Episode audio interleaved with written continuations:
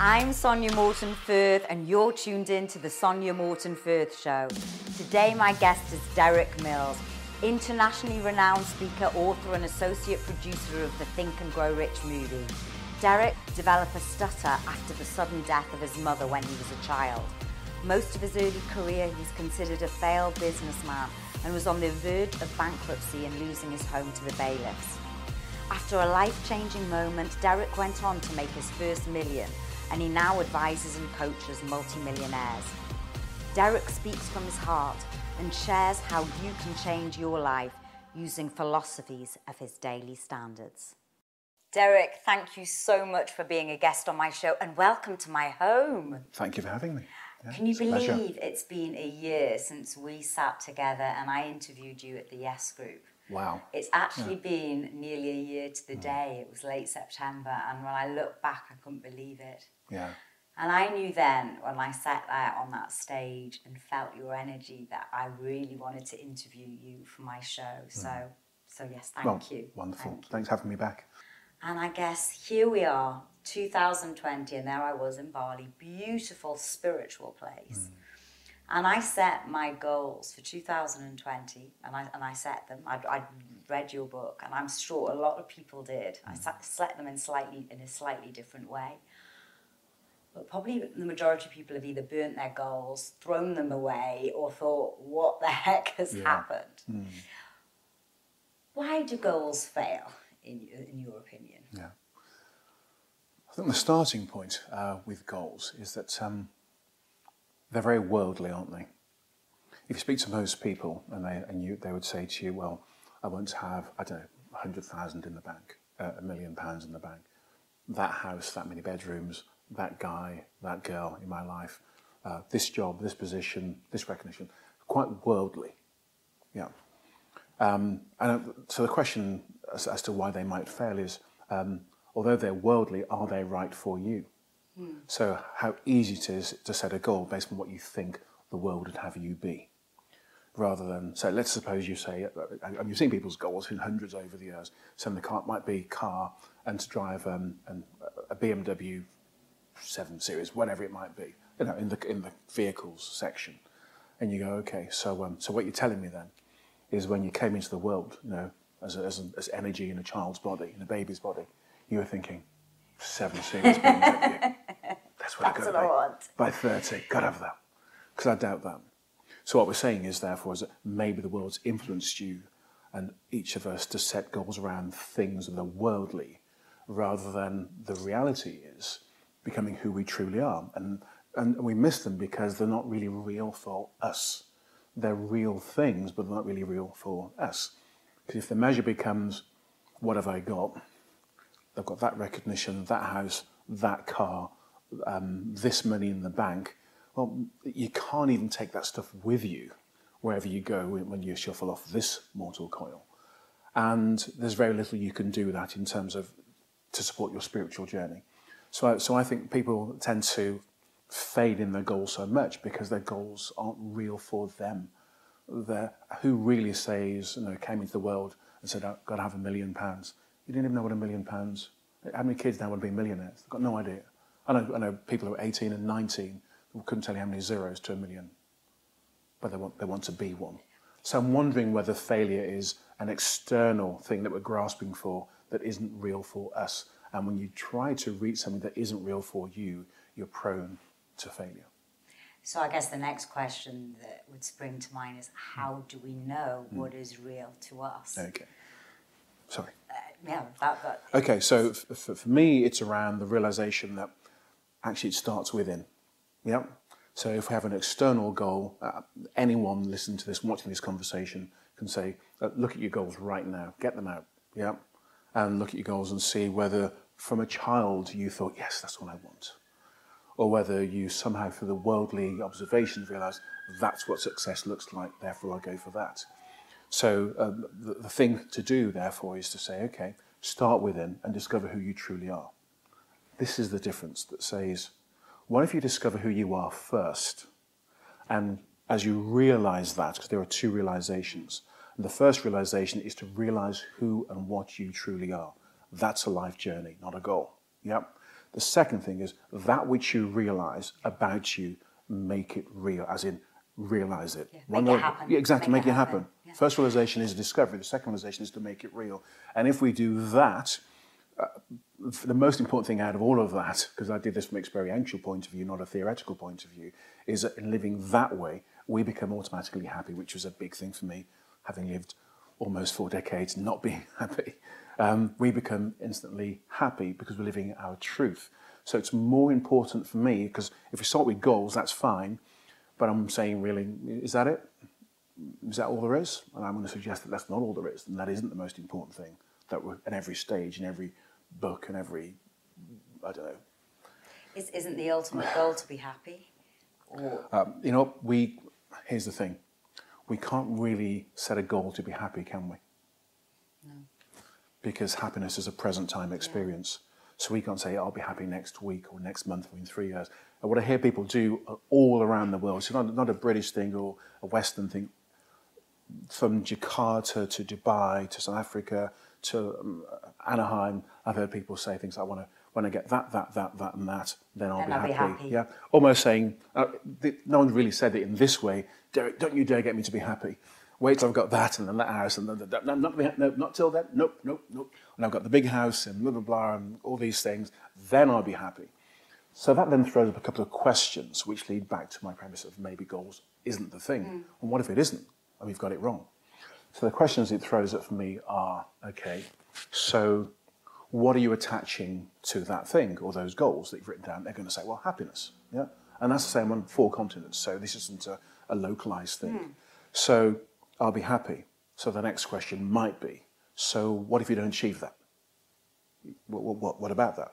What happened to the happiness? If you don't get the thing, and you're going to be happy when you've got it, what if you don't get it? Because you do realize, of course, that every bit of research going for the last hundred years tells you that most people, most of the time, in most places around the world, do Don't not achieve, achieve achieve their goals. So, and by the way, as an aside, there's something wrong with the system that everybody uses that doesn't work for most people, most places, most of the time. So just pause that there. So what we're really saying is that you attach happiness to a thing, most of which you're not going to achieve. Yeah?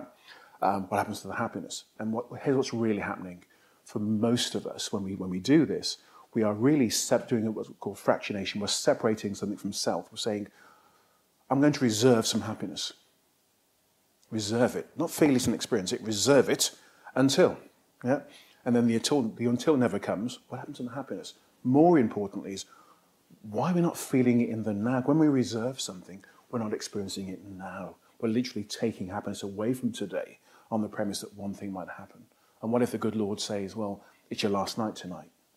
What about the, what happens then? Or what if you never achieve any of the goals? Well, what happens to the happiness?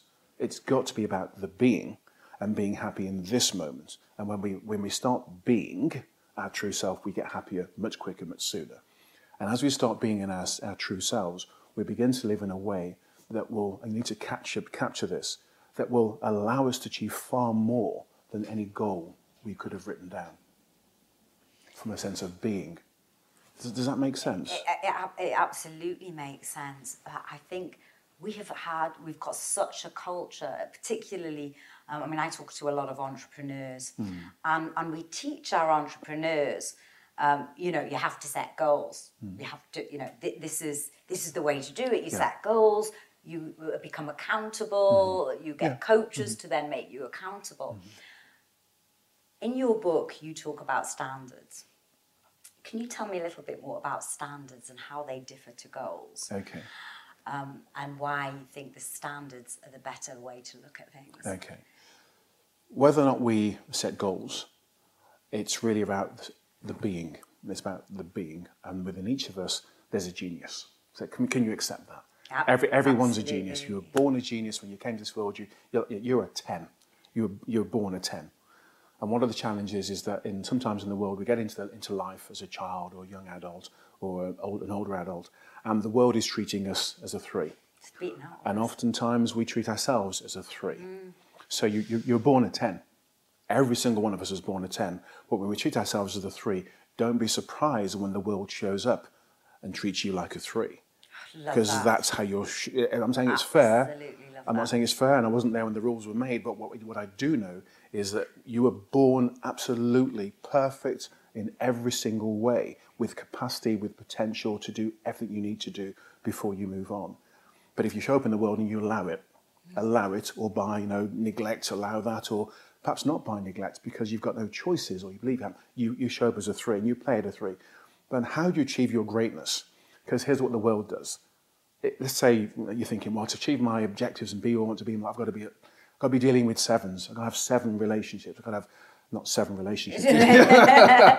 but I've, people I've got to do, that you think exactly, are, yeah. I've got, to have, yeah. I've got to have relationships who are seven, businesses who are seven, well, it, clients who are seven. It's like um, yeah. you know, men and women mark themselves, don't they? If we, In, indeed, if we yeah, take it back to base level, indeed, it's like, oh, she, she's a nine, yeah, yeah, he's a seven. Uh, you know, you say, oh, well, why, why do you see all these women that are tens with men that are well, twos because they've got loads of money? Well, you know, it's maybe, yeah. But yeah, you're right though. The thing is, what we're saying is, what I'm going to put out there is that every single one of us is a ten. 10 but we may show up as a three. And to achieve the success that we, we, we're guided to talk about and we're guided to say this is what success means, because it's actually something different to what we've all been told. Um, you only to deal with sevens, clients and prospects and business deals and business partners and associates. You know, but here's a problem. Sevens don't deal with threes. Sevens deal with sevens. So if you're turning up and the way you live your life in your relationships, your business, your health, your environment, your internal mindset, your career, your time, your money, and you're playing at a three, do not be surprised you never achieve what you think you could achieve because the clients you want, they don't even see you. So the idea, therefore, is to what do we do to internally shift ourselves to begin to see ourselves as we truly are. Maybe you can't see ourselves as a 10 immediately, um, but what we can do is begin to, can we over time raise how we treat ourselves, raise how we speak to ourselves, raise how we project. This is not a lie. It's not like a fake it till you make it. This is, no, you are a 10 when you're going to recognize that, yeah, and start showing up at a greater level. And all of a sudden, wow, so now you're a 7. And one of the greatest thrills about this for me was when I was like, oh, I'm, I'm, I'm attracting all these clients who are sevens. Well, I'd give my little finger to become a client before. Now they're just saying, actually, they're saying things like, can we deal with you? Uh, have we got enough money to deal with you? Is it okay? And uh, I'm like, oh, what's happening here? So they're now perceiving me to be more than, say, the seven. So it is about we are in control of that part. No matter what the world does to us, there are some exceptions, always exceptions. Um, we, it's up to us to raise who, who, we are and to do that. The way we do that, to, to answer your question, is we raise the standards of how we present to ourselves and how we present to the world. So, so a goal says, I'm going to get this one day and be this one day and have this one day. Standard says actually, a standard is the basis, criterion, level, quality, or rule that you set from within. So you start within. A basis, criterion, quality, level, or rule that you set from within. And you live and you present and you talk and you meet and you interact and you speak and you do everything in your world at, the, at a newer higher standard. Could you give me an example of that, Derek? Wow, yeah. Just, um, okay, yeah. So uh, on, a, on a personal level, you might say, actually, someone's in a, you know, I spent 10 years as, as a magistrate, and um, one of the things that came to mind just then was um, you might have someone who was in a, a, an abusive relationship, mm. yeah, and it's not about attributing fault, but it's to say that I remember being in court, and this will stick with me forever, um, being in court, and we were sitting on, on, on the bench, and this lady was in court giving evidence. And one of the questions from, from the prosecutor, because her former partner uh, was in the dock, was, um, why are you doing this now? Why are you prosecuting now? Well, it turned out he'd been abusing her for 20 odd years. And, then, and she'd accepted that. Mm. Yeah. And here's what her words were. There was a moment that came when I realized that this isn't how a relationship should be. She didn't use the word standard, that this is not how it should be. So I said to myself, not as a goal, use some words that were along the lines of, she was always thinking one day my prince will come and it'll be okay one day and all the rest of it. Eva said, no, this is not how a relationship should be. I'm not accepting this. The next time he puts his, using her words, puts his hand in my face, he's, he's broken the standard. She didn't use standard, but no, no, yeah, that, yeah, that's she's, it. She's broken yeah, my yeah. stand. Exactly. Yeah. no, not looking for a prince one day. No, this is not how it's meant to be. And so at that point, she said she went upstairs, she got the case, got the kids, and walked. After 20 years in a relationship, so six months later, here we are in court prosecuting her former abuser. So um, that's one example of, uh, and it's, it's, not really to say it, was her fault. I'm using her words to say she made a decision about who she was in the world and how she'd allow other people to treat her. From a business perspective, I used to have um, torrid time running around, driving all over the UK, um, uh, meeting clients for my, for my financial services business as a financial advisor. Didn't really get to wealth management until I had some wealthy clients, so it took a while. Um, and I'd go anytime, any place, anywhere. Yes, uh, yes, okay, I can come and do your £50 a month pension. Yes, I can come and do that. So where are you? Salisbury. Right, okay. So I'm driving from Solihull to Salisbury or uh, Newcastle, Bournemouth, anywhere pretty much. Uh, and weekends, oh yes, I'll come at the weekend. Of course, come Saturday morning, that's fine. Evenings, yes, uh, after work. You so uh, you can't see me in the daytime. No, okay, it's fine. I'll, I'll drive to you then, and I'll get to you for seven in the evening when, when you've had your life and lived your way and enjoyed your kids so you and your husband. breaking yourself. All of it, breaking myself. And, and so I had my standards were my standards were whatever the world will do do to me and for me, and it treated me pretty badly, you know. And it came to a point where I said, after my breakthrough, I said, actually, you know what? Here's here's who I am as a person. I want to be home with my wife and home with my, home with my children. I don't want to be driving so many miles on the motorway anymore. So I want to say, right, new standards. All clients come to me. You want a meeting with me? All of them come to me in the, in the office. Lost lots of clients. But I wasn't living the old way anymore. So I didn't mind that. So, went, so I went down basically to, gave yourself yeah. a new standard. A new standard. Clients come to me. That's one of them. My clients must be nice people. They, if they won't abuse me and abuse my trust. That I, I set a minimum level of income, which over time I've refined. A minimum level of wealth. A minimum premium, if you want to call it that. That's not just anyone, but oh, if not doing this, okay, we can help you, but not me. You to somebody else who's willing to do that. And, and said all those, and then clients began to literally. It, it, I need to say this. I'm sorry to interrupt you there, but mm. what I found was that the, the, core clients that I wanted and the, the, the, few decent ones that I did have were ready to raise the standard of how they treated me the minute I did. In other words, these people were ready to, uh, to come to the office and see me in the daytime and not have meetings at weekends and don't do any evening appointments. I haven't done that for like 15, 17 years. Um, they, but they were treated me at a level because I, that's where I was projecting from. They were already there. And millionaires that would walk past me because I wasn't there were suddenly seeing me and going, oh, so, so you're the guy that does this, and I've got to come to you. And you'll give me a time of when you can see me. Yep, yep, that's the guy. I'm that guy. Okay. So when, when can you, when can you uh, squeeze us in for? And then they come to my office with their financial data on a pre-populated form that they'd, they'd brought in. I remember the first few times it happened where these people had to give them my little arm for. That I've got a little arm, but you know what I mean. I had to give them my arm, my little finger, to, to have them as a client.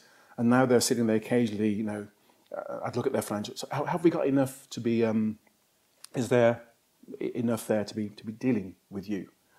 And look at this guy and they'd have like four million quid, you know, of investable assets. I'm like, yeah, it's fine, but you know, it's not about the money. That's fine. But let's, let's talk about you and me in this relationship and let's understand why age 72 you're in the room still looking for the right relationship. So how come you're here?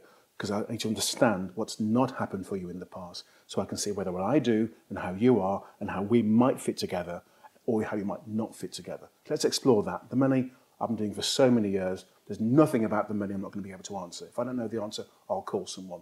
Not about the money, it's about you, it's about people. So let's explore how you're here. Then I slide into their values and their identity and who they were and their relationships and what happened to the previous one to say, okay, let's work these people out. And the whole of that time, I'm holding a space of love. I'm thinking, I love these people. When I'm sitting there with these people, I'm thinking to myself, this is my, my sister. This is my Uncle, Oscar. Auntie Rona. And I'm just holding a space of love so that they can feel that they can open up and share the truth about who they are and why they're really there. Because to the degree that we do that, it might be weird to say this, but I just kind of fancy that people are looking for somewhere to plug in, looking for somewhere to finally feel, oh wow, this feels right. And they say that so many times, this feels right. It might be a totally left brain accountant or former financial director, but they're going, this feels right. And it's great to get to a space where you can just feel that regardless of what you're selling or what you're there to do, that the first thing you're doing is coming from a position of love and holding a space for another human being or two, or two human beings. Because if you start there, I mean, that's the greatest place to start from. And then you work it from there. You, you know, people say to me, well, your fees are, your fees are higher than the average person would see. And we met so-and-so and he was, he seemed, they won't say this, but that's what they mean. He's a bit cleverer than you. And, uh, and they have this and their offices were swanky. I'm like this, but, uh, but uh, you know what? It feels right to deal with you, Derek. And um, so we would like to deal with you uh, what, what are the next steps? How do we do this? But don't you think that's your gift? I mean, I think I, I can feel your, this sounds a bit weird, it sounds a bit woo woo, but I can feel your aura. And mm. I felt it when we sat on, on the Yes Group stage. I, I very much, I'm all about energy and mm. I pick people's energy up. And you've got this amazing energy that you just want to trust mm. and talk. And, and I feel totally um, strip ba- strip naked and, and, and but but not vulnerable, not Yeah. in a- not in Okay. in, in, a, in a very relaxed way. Yeah. Um, but don't you think that's your gift?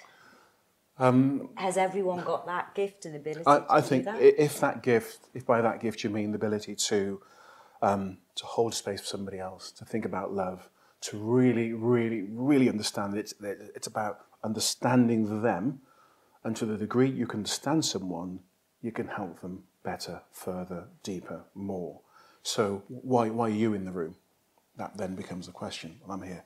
I'm to do the business and close the close the sale, get this contract, do the. Actually, are you there? Really? Uh, Maybe you're in the room to uh, this time in this space with these people who travelled this earth for 72 years. My average client's 72. They've travelled the, the earth, say, for 72 years on average.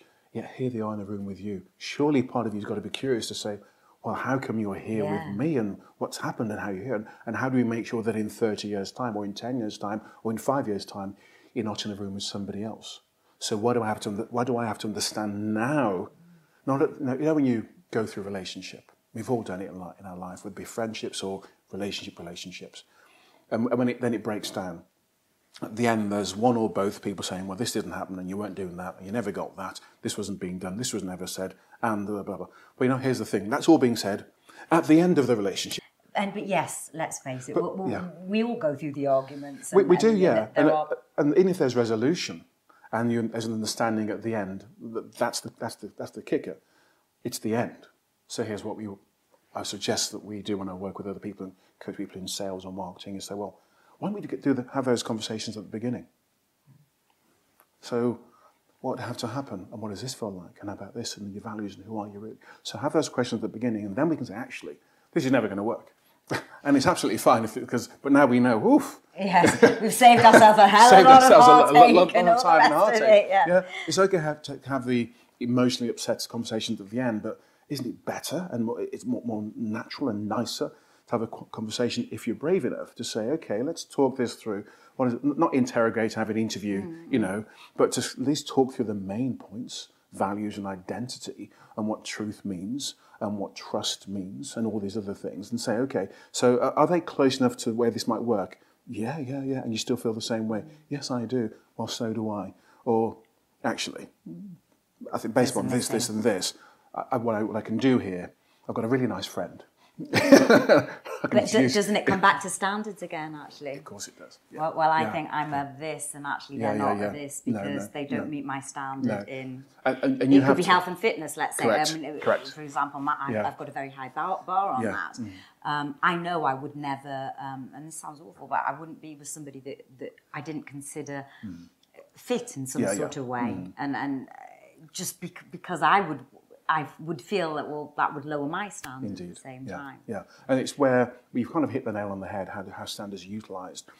What we're looking at is when we're working with other individuals or couples, is to ascertain, to find out, to understand, and seek to understand, really wanting to understand who they are, the standards, their values, their identity, and then saying, honestly, and I can get this business, because how many times have we done business with someone because we could, but we really shouldn't have done? Yeah? And we say to ourselves, actually, yeah, so now's the time to be honest and say, living for my truth, actually, now I know this, I'm definitely the best person for these, for these people. And they're right for me. Now there's a match of standards, there's a match of delivery of service, if you want to call it that. I can do this, this, and this. If I say something weird, I, I literally say this to people. If you come up with something weird that I can't do, I will say so. And if you shouldn't work together, that's absolutely fine. You know, we don't work together. There's no closing question at the end of this presentation. There's a, a storm together at the end. We might decide to work together. And if we both decide to work together, we'll have another meeting to discuss how. If one of us says there's not to, absolutely fine. Not going to chase you. Not going to follow you up. It's not what we do. Don't you think a lot of people um, think I can't say no to a client. I mean, I'm, I'm thinking of Mm. Yeah. entrepreneurs. Actually, I'll, I'll take it to the relationship or even a relationship. Mm. They've they've maybe got to that stage. They've been single for a while. Mm. Someone's come along, blown their lights out. You know, the infatuation stage, Mm. Yeah. and they're not thinking of all the, the signals that Yes, are going, the red indeed, yeah, flags. They're just thinking about Yeah, well, yeah. obviously Indeed. their their Yeah, yeah, chemistry. indeed. Um, and the same in business. Someone's waving a nice, you Yeah, yeah, know, yeah. a hundred dollar note or whatever, you know, and a, a Yeah, check. so, and they're, how can you say? Because it's almost like the temptation, Oh, isn't it? It's like wa- exactly what it is. waving this Yeah. in front of your yeah, face, Yeah, and we're all we're, we're conditioned to take it. yeah. Lead us not into temptation. Yeah. You, you're, you're so right with that because I think back to the the year after I woke up to daily standards and, and truth and all the rest of it and being my true self, I had a test. That's Uh, just yeah. sent shivers down my spine. The amount of times that I've been led the, the Yeah, temptation yeah, thing, yeah. and in different walks of life. That's, So you, you wake up to your truth, and then someone turns up with an opportunity and they dangle something, and immediately takes you back into the world. Oh gosh, from that I would earn 170,000. Oh, okay. So uh, yeah, I'll do that. And the question is then, do you go for that and get on the hook and forget your truth? And that's what happened to me. I, I- have, you know, the world. Whenever you set new standards, the world will test you. Be under no illusion. This is no fluffy way of living. When you set new standards, the world will test you for two reasons. One, the, people that know you and around you are used to you being this way all of your life. So hitherto, they've known you to be this level with your money, your career, your time, your, your relationships. So don't be surprised when people try and treat you the old way, because hmm. that's what they were used to. So be patient with them. The second thing is that um, you know, when we look at uh, individuals, we have to decide whether we're going to fall, yeah, back into our old self or stick to our truth. So I, I've, I woke up, uh, no, 10 second, 10 second moment occurred. Yeah, so I was about to say, when- when did this Yeah, yeah, yeah. And then, and then 12 months later, I had a client come to me to come to the office in, in, in Solihull. Um, he had about seven, seven million pounds, let's say billion then, seven million pounds of investable assets, which was at that time A lot of the, the biggest client I'd seen at that, ti- at that time. And, you know, the kind of client with, I, I, wouldn't have, I wouldn't have got that client before. That wouldn't have got a meeting because I wasn't ready, I wasn't there. Would never have happened. Here I am, 12 months after, after waking up to my truth. I'm sitting with this guy and his wife in the, in, in the, in the, in the boardroom, and uh, we're kind of 20 minutes into the meeting. And I'm beginning to feel uncomfortable but happy. This chap uh, had been asking questions to himself and to his wife about their values and their identity and how they feel. The money things was not, wasn't an issue. And he was saying things like, well, you'd answer the question, then I'd ask her a question. He go, oh, no, no, no, no, no, don't ask her, just, uh, he answered for her. Then he began to speak over her to the degree when the first 20 minutes I'd ask her a question, she'd just go, mm, mm, mm. as in, don't ask me, just ask, just ask him. He's not letting me speak. So I had a moment. I just thought, wow, biggest case I've ever had in front of me. Wow, this is exciting. I can't wait to the next bit. And I got, began to close my folder up and I said, um, Mr. Brown, Mr. C in the book, his name is Mr. Brown, you won't know him. And I said, Mr. Mr. Brown, based on what I've seen so far in this meeting, I can see no basis for us doing business together. Because inside I knew if he's going to treat his, His wife, wife, that way in front of a complete terrible. stranger, he's going to make my life hell if I dealt with him. And I thought, what he doesn't know is I've been to hell in the previous 17 years in hell, and I ain't going back. Yeah. So it's closed folder and I said, uh, so um, so I'm seeing no basis for us doing. I said, he said, what do you what do you mean? What do you mean? I said, well, so I told him a bit of the history and what I've done. When I got to the place where I'm choosing my client, you're, I know you came here to assess me. I'm also assessing you, and I can see no basis for us working together. So I you know, stood up. And he said, oh, you, but you better. He was a very jowly guy, very, very big, some kind of like a Jabba the Hutt type character. And- If and- anyone, if anyone sees Jabba the Hutt character walking and his, name, his name's Mr. Brown. It's him, yeah. Yeah. And he's like, no, you better shred my documents. I said, "Oh, yeah, I'll return the originals to you, of course. And I said, I fine. And I saw them out there at the boardroom, at the building, signed them out, walked back to the boardroom, which was called the Stratford boardroom back then. And I, I actually did this. I leapt in the air, punched the air, turned around, and I patted myself on the back because I knew that was a test, not just of my standards, because having people that are nice people as my clients is, is, is that's right up there with, uh, with, mm. with there. And the second thing was it was a test. It was the universe saying to me, Yeah. "Are you going to stick to your money." truth? Yeah. You going to stick to your truth?" Temptation. And I said yes. And since that point, I've met people who are significantly nicer and significantly wealthier than Mr. And Brown. And I bet you changed Mr. Brown's life as well. I bet he'd well, never. He'd I, I wonder. No, I've never been asked that before. I bet. Wow. Do you think you have? I I- mean, I- in that would- moment, you said no Yeah, yeah. to someone that Yeah. probably sounds like he's never Yeah. said. Correct. Said no yeah, he was more a former banking exec. Yeah, yeah, with a wife that obviously didn't Yeah, allow, wasn't yeah. allowed to speak, Indeed. and um, Never thought about that. Yeah, so who knows? Yeah, everything happens for a yeah, reason. yeah. Who knows? But no, God bless him on his journey anyway. The, the idea is that we're all in our, uh, all going through our own stuff. We are a collective, but we are each on a journey, and it's a recognition and respect wherever somebody is, however they're behaving, and if it's extreme, you can. th- There'll be reasoning behind that. How do you recognise those red flags? Okay, Hmm. you recognised it in the meeting as soon as it was quite an obvious red flag. I guess he was treating his wife poorly. Hmm. Yeah. But how, in what other ways would Hmm. you recognise it? Because I think a lot of us, I mean, red flags are sometimes quite obvious, Hmm. but we tend to choose to ignore them. You again once Oh. more. Yeah. We Spot choose, on. we choose Yeah, to yeah, ignore we them. Yeah. And, I, and again, I'm having aha moments of, of times I've chosen to ignore them Yeah. because I haven't either wanted to face reality Mm. or trust my own gut instinct. Indeed. Well, you've kind of answered your own question, haven't you? Because you get to the choice point, and like you say, many of us get to that choice point sometimes hundreds of times a year, um, and we still go, "Oh, I recognise this as a choice point. Well, I'm going to do it anyway." And you, so what I'm saying is you have a choice, and most of us will, you know, do the thing which we already know. That instinct that comes in is kind of a saying, pay attention, be aware. Um, this probably isn't right for you. Even if the words aren't there, grab this feeling, be aware of it. And um, it's like, you know, um, I don't know what it came to, but it's coming, it's coming to me now, so I'm going to say it. It's like, you, you know, you, you, you dress, you know, and you perhaps you're going to an event, you're going to buy a new outfit and you, and you dress, and you go to the department store or the boutique you normally go to. And you, I'm going to take a risk here by saying, you know, you can sometimes go to a, to a store and you put on an outfit, um, your friends with you and say, "Oh, look, you're great in that, Sonya," and the lady that's serving you says, "Oh, that looks amazing on you, madam," and you just you don't quite get that feeling, and you can't. Mm, mm, Yeah, it doesn't feel doesn't right. quite feel right. and You don't know why. It does kind of look good, and you wear it. And then after you've worn it that once for the event, how many times do you wear it? Never Never again. again. Never So I've never bought a dress. really, Derek? but I- you know. I'm sure you two are. but, um, but, but, but, you, but you know, and it never suits you in the future either. So hold that thought. And then there's this other time where you go to the boutique and you try a dress and you put an outfit on, and all of a sudden, boom, you're like, yeah. And you know the signals and you, and you feel it, you know it, and you, no one's going to tell you anything. You, yeah, that's it. So the next question, you, you buy the outfit. How many times do you wear the outfit after All that event? time. As many times until yeah. somebody says, "Didn't you wear that last?" worn, Yeah, yeah, worn The arm's falling off because that was you. And we're saying is we get to a choice point where we say, actually, we, I, I'm going to. It's a difficult question. It's a difficult answer, but the answer is, I think we all know.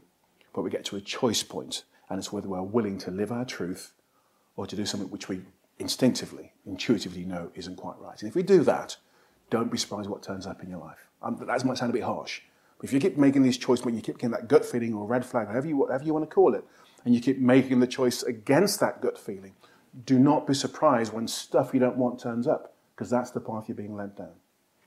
When did you find your truth?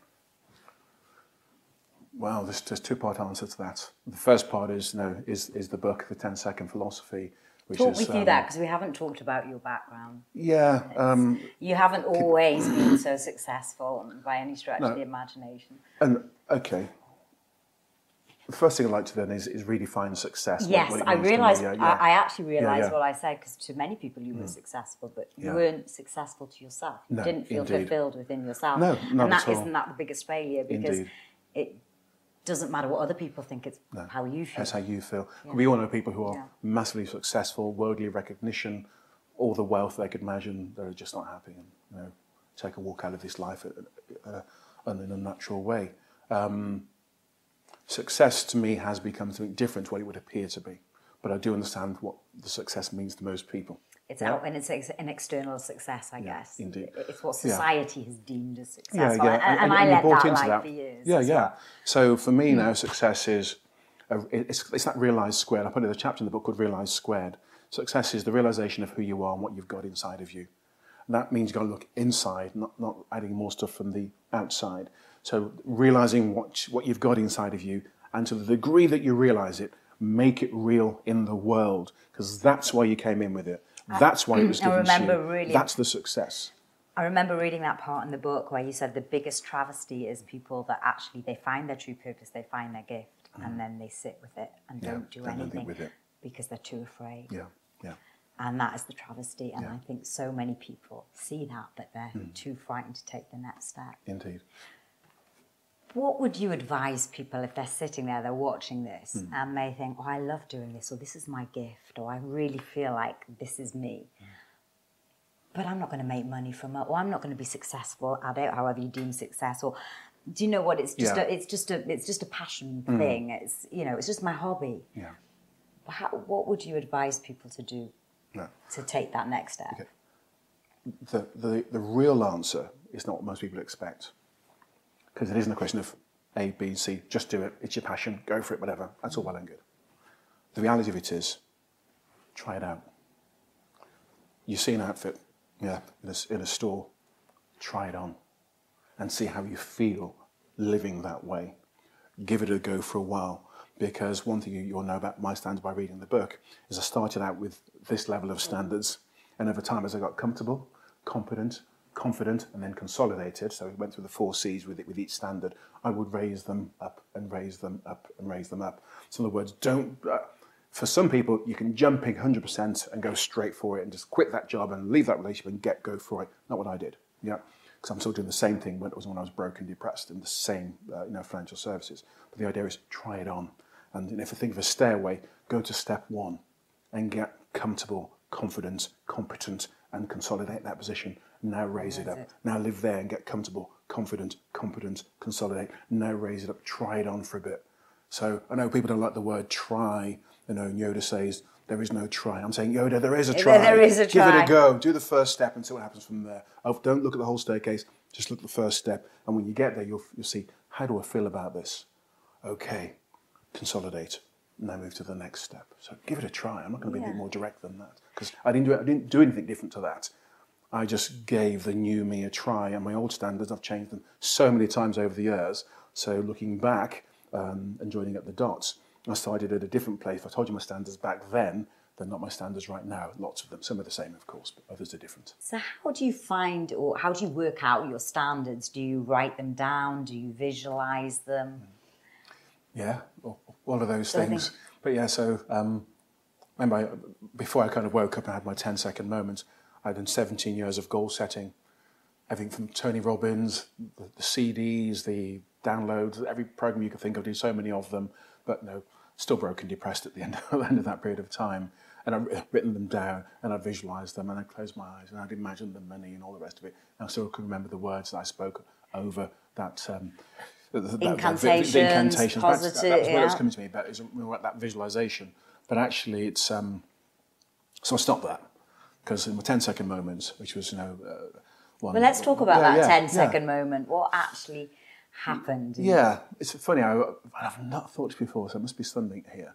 That um, although it was a 10 second moment, so many things had happened up to that point that caused that moment to happen, to occur, and to be recognised because um, I'd had a crash on the motorway the previous year because I was so tired driving back from a client I was seeing like 10 o'clock at night and trying to overtake someone in the fast lane.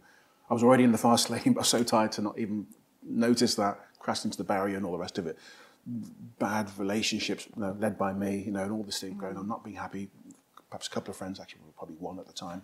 And um, whew, against that point in 2003, November the 11th, and going, no, this isn't even my life.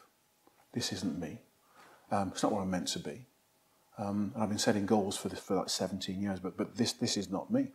I remember slamming the drawer of the filing cabinet and just saying, I've had enough of being and living this way, this life that I absolutely knew. I don't care, I didn't have the intelligence or the, the some guru type words, but I just knew this was not my life. I'm not meant to be here. I'm meant for better than this. And that's when I had my 10 second moment because I literally stood there in, the office and I was like, whoa. I'm not saying, yeah, you've been setting goals for 17 years, but you're still you're broken, depressed, so, uh, so stop doing that then. Okay. And you've been looking about the future and you've been thinking about being happy one day when you've got that, that, and that, and measuring yourself against other people and all. The, so, uh, so stop doing that. Instead, what you want to do is live by standards set from within, live by your truth. So, in other words, set your own criteria, your own basis, your own levels, your own qualities, your own rules from within, from your truth, and live from that space. And don't do this forever. Just do this today. So, in about a 10 second moment, and be fair, because of all they've been doing for the previous 17 years, the Robbins and the Rohns stuff, and every other teacher out there, it was like, well, what? But then I knew. I began to listen to the voice and I recognized the voice. It was my voice. It was my voice telling me that this is who you really are. That's what you've been doing. So imagine like this hurricane occurring, everything, everything you've been doing before, but in the middle of that hurricane, there's a small ball of air. And inside that ball of air, there's a really exquisite butterfly just flapping its wings, saying, That's right. This is who you are. So that was the moment for me. So um, I left the office that evening because it was about almost 10 o'clock at night. That's my typical, you know, six days a week. Mm. And in the weeks, weekdays, up until about, you know, 8, 9, 10, 11 o'clock at night, if I wasn't driving, to see someone somewhere, out of bed in the morning before the kids woke up, back for, back after they'd gone to bed, weekends, struggling to pay the bills, always the month, you know, having more of it. So the money running out before the month, uh, before the month did. Um, having one house repossessed, uh, saving the marital home from a repossession order, bailiffs in the house. I could go on, but we've all got our stories in terms of how bad things are, and, and crying at times. Oh, what do I do here? Come on, what do I do? And um, again, to a point where I realised, you know what? In that 10 second moment, I realised I'm, I'm going to be happy now. Now. Not in the future. Now. Because I'm going to be me now. And the old way wasn't me. And you can't be truly happy as not you. You can only be happy as your true self. How do you know you? How did just, you find you? I found me by going back to that, just by checking in and knowing, you know what? I think I always knew. When I recognized the things that were coming from me, not what come into me, because what would come into me was different to all of that. When I recognized what was coming from me, I thought, hold a second, that's me. And that's the place I need to be. That's the, um, the voice I need to listen to and pay attention to. And I also knew there was a much more spiritual element than what I'm doing in my business. There was a spiritual connection, and I, I felt it in that moment, and I feel it all moments since then. There's a spiritual element to that. So what I did, to answer your, to your question, is that um, I then, the next day, um, I laugh because I, I, tell more people this than I used to.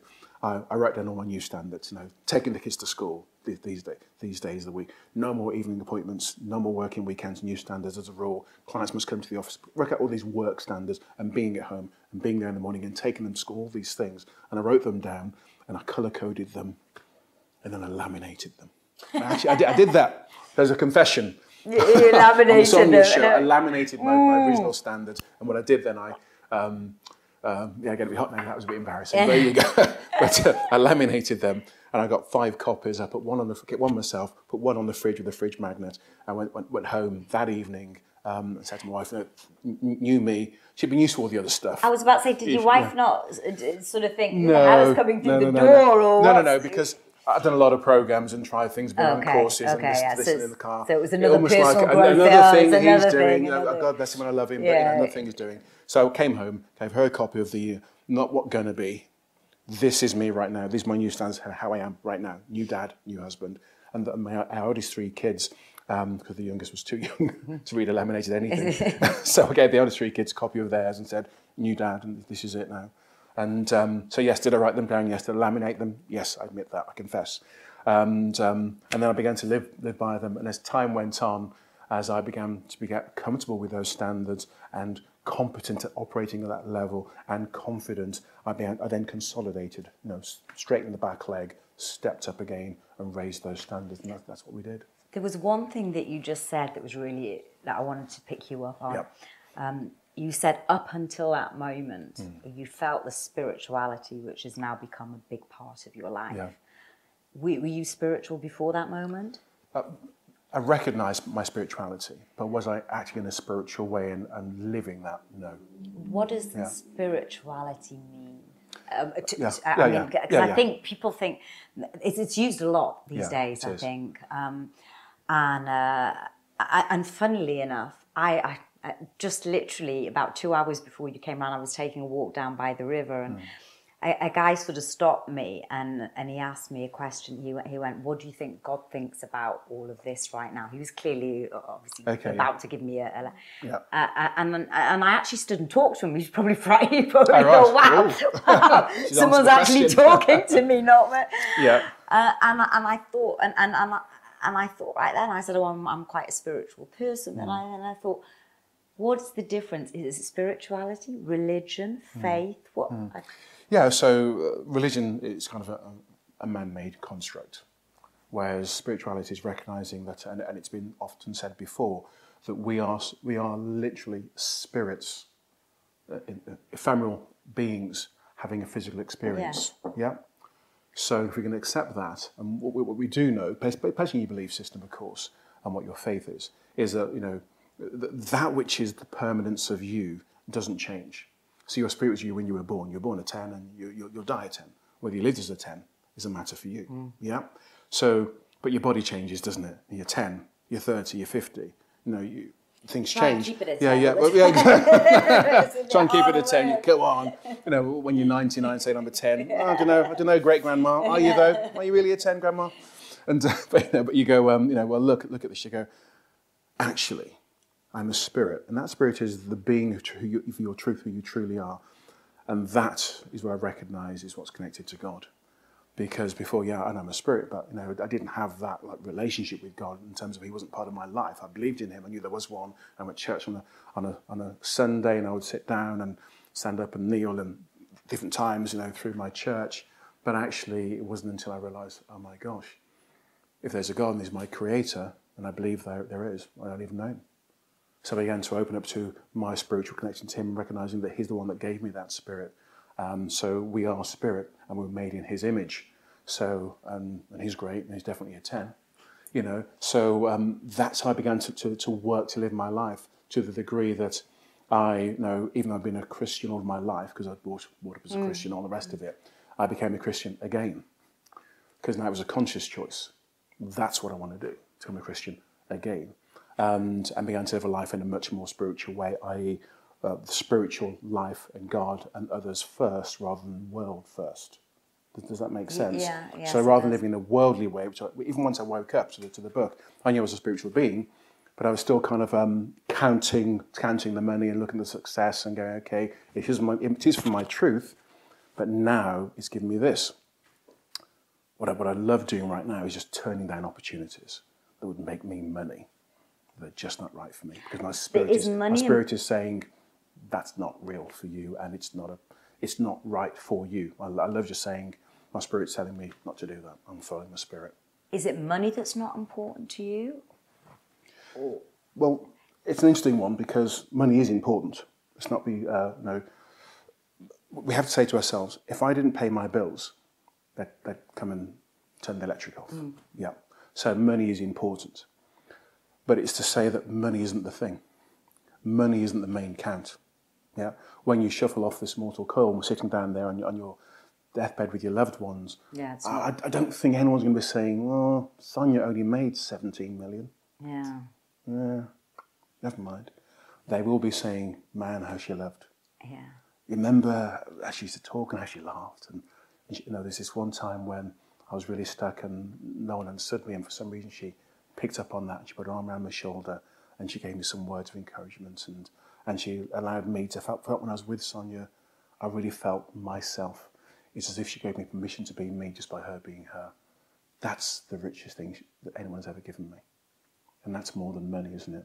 No one goes away counting the money. So is money important? Yeah, we've got to pay the bills. You know, you go back to you know uh, ancient days, um, even the biblical times, you know, where, where you know Christ was no, you know, he was a carpenter and his dad was a carpenter, as in the Joseph guy, not his god dad. And um, yeah, you know, and um, and they were carpenters. They were professional carpenters, yeah. so they, they made things and got paid for it. So then you then need to pay the bills, and there's part in the, in the old scripture it says they had to go and buy food for the crowd. So they, everyone need, needs money, but money is not the final count. It's not even the main count. So to me now, I'm not going to go into it, but so many times I get opportunities. If we just do that, we can do that, and I'll work with you on that. We'll get this. I'm like, oh, you know what my grandmother would say: my spirit didn't take to a person. or her spirit didn't take to the thing. And I feel that now. Back then, she was like, what's Grandma saying? But now I'm like, I get it, Grandma. And I know what you mean by your spirit doesn't feel that's right for you. It doesn't make the person wrong. It doesn't make the project wrong. But you're just going, that's not right for me. Why is it always? I feel my grandma all the time. Uh, Is it a grandma thing? Because Yeah, it, yeah, I had a very special relationship with my grandma, Okay. and I, I, I feel her around me all, all the time, Wow. all the time. Did you spend time with her? I felt it what did you- today. I, I passed Yeah. a place on, on Richmond High Street and somebody Yeah. was cooking. And it, I could smell her stew. Right. This is Wow. bizarre. and I've never smelled this. Took me back to my childhood. Anyway, we're, we're, we're No, digressing, no, but it because this is what it's about. We're not digressing at all because it's it's it's going back to answer your question again, or part B of that is that we have to decide. Yeah, yes, we've got to pay the bills. Well, there's a three out your house, you know. But is if, if that's not the count, well, what is the count then? Well, what is the measure at the end of our lives? It's surely it's got to be is how did we live? How did we love? How did we help others? What difference did we make in this world? That's got to be the count. If it's just the money thing that, what most world thinks it is, then a lot of people are going to do things not in love because they think it's about money and land.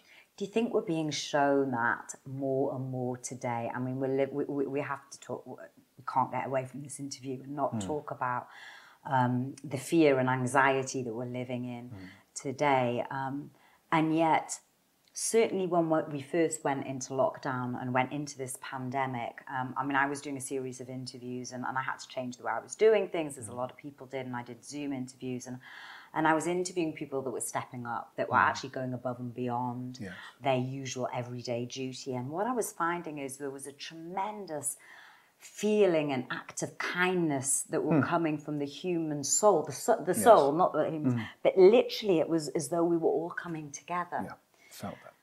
Now, what I feel has happened, and, and it would be great to, to get your view on this, is something else has happened, and it's almost disjointed that, and it feels like we've gone the other way. Yeah. My feeling is that I agree with you on that, and I've felt that. There was a feeling of, of in the early days of in this together, Yes. one, oneness, a, and a- and a recognition, and nodding people who you wouldn't have nodded to before, when people were walking and standing, we're Mm. Talking to neighbours, your neighbours, we were clapping the and all of NHS, that, yeah. all of that. And then what, I think what happens, and we have to be wary of this, the world uh, and certain characters and protagonists in the world um, are happy with that. They would prefer if the, if people are loggerheads. And no, so let's say that there are there, there's good, and there's evil, or there's good and there's not so good, or there's good and there's bad, bad, not good or evil. Um, people getting on, people loving each other, people caring for each other. That's the antithesis of what that wants. And you know, uh, it, you know the key thing therefore is that the, the dark side of, of, of the world will try and regain control when it sees things going wow in a in a in a, in a light way. And I Um, feel yeah, that's yeah. certainly over the past, Yeah. what, couple of months? Yeah, yeah, I felt that. I mean, without going into the politics and all the other Mm. stuff that we could go into, I think people watching this conversation will, will already understand what we're, what we're talking about. Mm. So the key thing then is, that, you know, that um, the thing about, about darkness, however form that takes, is the darkness abhors the light. The, the darkness cannot stand the light. Yeah. So we have to shine our light into the darkness. Um, I mean, shine a light into someone's life. To be the light that somebody else, to, to be the light that someone can turn to when it gets dark, and times they are dark. Yeah. And to be that light, because darkness can't stand the light. But you know what?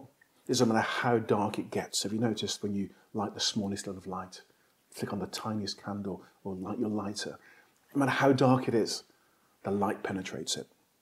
No matter how dark it is, the light breaks through. So all we have to do is then light our light and be the truth and be who we are. Because the stuff which we haven't got time to discuss on this particular conversation of the world will try and bring the people that they'll be, show, sow division, sow hate, and sow difference, and all these things. And if you sow, if you sow that, you're going to reap a lot more, Yes. worse than that. So if it's being sowed in the last few months, which I also recognise, Mm. we're going to see what has to be, what's going to be reaped from that, and you're not going to sow um, one type type of seed and get something different. You're going to get what you sow. So what does that mean? you, me, we have everyone listening to this conversation has a responsibility to sow the right things to go out there and in spite of that darkness, to turn on the light, to not join the darkness, but to turn on the light and keep turning on the light until more people. And if I've, if I've got a candle and you've got a candle and your, your light is not, and I'm going to just pass my light to you. And as I take, you take on your light, we, we both got our lights lit. My light's still shining bright. It hasn't diminished one particle but yours still lit. So I can actually share light with you and not diminish myself.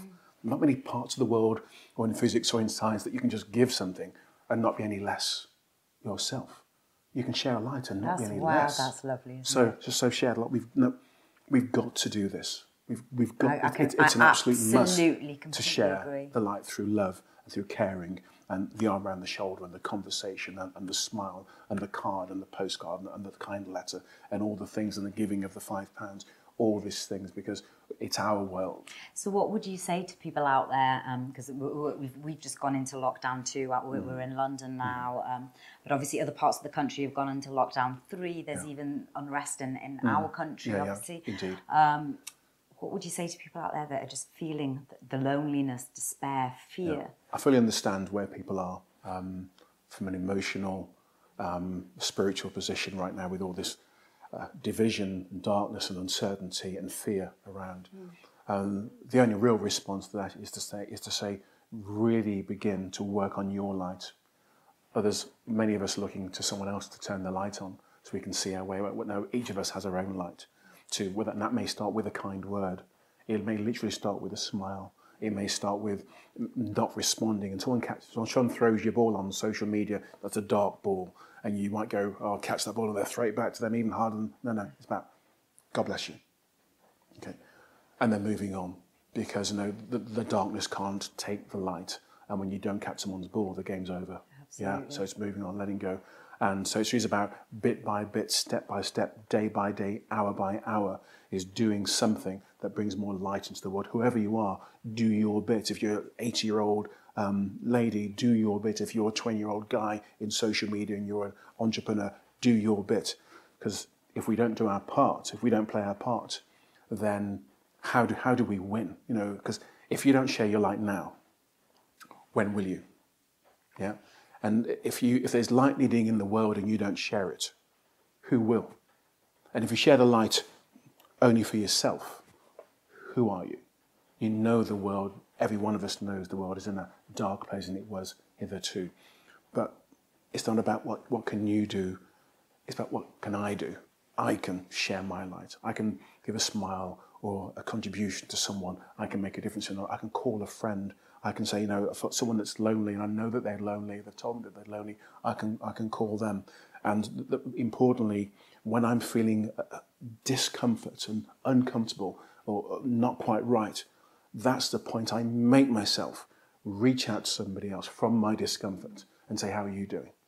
What's happening with you? Can I help with that? Anything you, anything you need? Say, okay. Or maybe I just listen. Okay, if I understand. I, yeah, that's because it's okay to help other people in our comfort, but from our discomfort, it's so much more. And the, the positive kickback is that it lifts us as well. I'm not sure that's, uh, but that's what no, I'm that's fe- that's, that's that what is- that is beautiful, and, and actually, I, I wish this would go around to many more people around the world need Mm-hmm. to hear that and really take take action and take note and just really do things that come from their, their true purpose and Yeah. passion. Indeed. Derek, this has been a fantastic conversation. thank I could honestly talk Yeah. to you all day. Ditto. Yeah. Um, what I really want to know is where are you at right now? Um, what's what does the future hold without the goals Mm. Yeah, yeah, yeah. For, for Derek? Okay. Uh, uh, what's interesting is that um, who knows what's happening in the world? Because in the last eight or nine months, more people have made inquiries to me, maybe corporates, individuals, coaching, entrepreneurs, property people, uh, have inquired than ever before. So the world is seeking. So what I propose to be, and people like you, people of the light, like me, is to just kind of just be there, not try and direct it, because who knows, yeah, uh, is to is to be there and to be ready to share the light and to be the light and to get the light out there and to put light into dark places because that's where it's needed, and and really just to hold the space for other people. So that's the, that's the one thing I'm doing and being right now. In terms of project that I'm on, the second book I'm writing in the in the 10 second philosophy series um, for Hay House is um, the working title. I've not told anybody this yet. Oh, apart, wow. Apart from Oh. those closest closest to me, it's a bit of an exclusive. Okay, exclusive. yeah, the- the Are you work- ready for this, yeah. everyone? okay, yeah. Uh, the, the working ti- title is "Where's the Love in That?" Where's the love in that? I love Yeah, because I'm going to address is how we treat one another, how we treat ourselves, how the politicians, how they speak to each other, what they do, and how nations, and uh, from a level of what am I doing here today with this relationship here, to why is he saying that, and people are following it, but there's 100% zero love in that. Um, in fact, there's a lot of hate there. So when you're being a leader and you're spouting hate, where's, Where's the, the love, love in in that? When you make- make a policy about this and you're going to cage children or take away 20 million people's healthcare benefits in the worst pandemic for 100 years, where's the love in that? When you look at someone in your, in your building and you treat them in a certain way because you're feeling the squeeze a bit and you let somebody go and you know they're struggling, but you could keep them on, but you choose not to, where's the love in that? So it's really exploring everything, going back to this 10 second philosophy, pulling out the, the key um, principles from, from that, and then sharing, really sharing, and addressing our behavior and saying, where's the love in that? Because if we can begin to question, because you know what, what I noticed is I was watching so many conversations over the last seven or eight months, and like you said, more so in the last two or three months, and I was thinking, well, I could answer that. But if I answer that, that's look like, it's going to look like opposition, and they're going to throw me a ball back, and there's going to be like this debate. But I would just, when people, put, just people put stuff out there, and I, I would just, and you've probably seen some of my posts on Facebook, and I would just go, uh, blah, blah, blah, blah, so and so's doing this. Where- Where's The the love love in in that? Because then you've got to answer. If you've done that, where, where's the love in that? That's, that's the key thing. It's the greatest gift. Where's the love in that? Now you've got to answer that, not to me. You've got to answer that to you and to your creator. Where's the love in that? Whatever you do, whether I don't care whether you're president or prime minister or someone that's in the personal development field spout, uh, spouting hate and division, you ask that question, where's the love in that? No, don't, don't, don't tell me the answer to that question. You answer that question. And maybe when you answer that question, you go on a journey. Well, I, I, I, I want to, I want to get my copy now. I want to put myself forward. I've got to say, I Okay. absolutely. I mean, this taught me so much, um, and I've actually just downloaded the Audible because oh, I'm, I'm. I'm starting to read it again Yeah, as well. I'm a lot more Audible Um, it's myself. something that you can dip in and out of all the time because there are certain chapters. I, I Mm. Absolutely love this book, and I would encourage anyone to go out. We'll put the links as well Indeed. in the show notes. And where can people find out about you, Derek? Yeah, go to the website at dailystandards.com. Just go and then we'll find stuff and link to me. Find me on Facebook. Facebook. Um, You've got some uh, great yeah. quotes that you Yeah, I, I just I feel things, and what comes up to my spirit, I put it out there. Simple as that. And I- I always feel because uh, what I've realised now is I cannot even count how many people have said, sent me a private message saying this was meant to me for me today.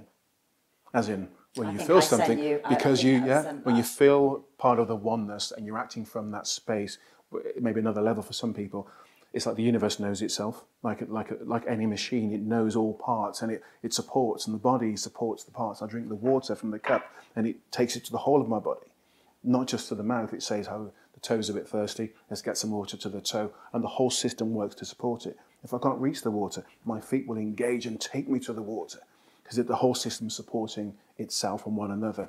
And that's what we're seeking to do here. So when I, when I feel that something comes out of me and says, say that or state that, it may mean nothing to 5,000 people, but to one person, they go, oh, yeah, yeah, yeah. That's what I needed this morning at 10 o'clock and it came in. And if people can read that now, then that's Yeah. that's amazing. Yeah. My final question: mm-hmm. If you were to write a message in a bottle for future generations to find, Wow. what would that message be? Really simple. I would say love God and love one another as yourself. Derek, thank you with all of my heart for My being pleasure. here today. Thank you for having me. Thank you so much. Bless you. Hope you enjoyed the show. Remember, there's a new interview out every Monday, so hit subscribe and like, and you'll get it straight into your inbox.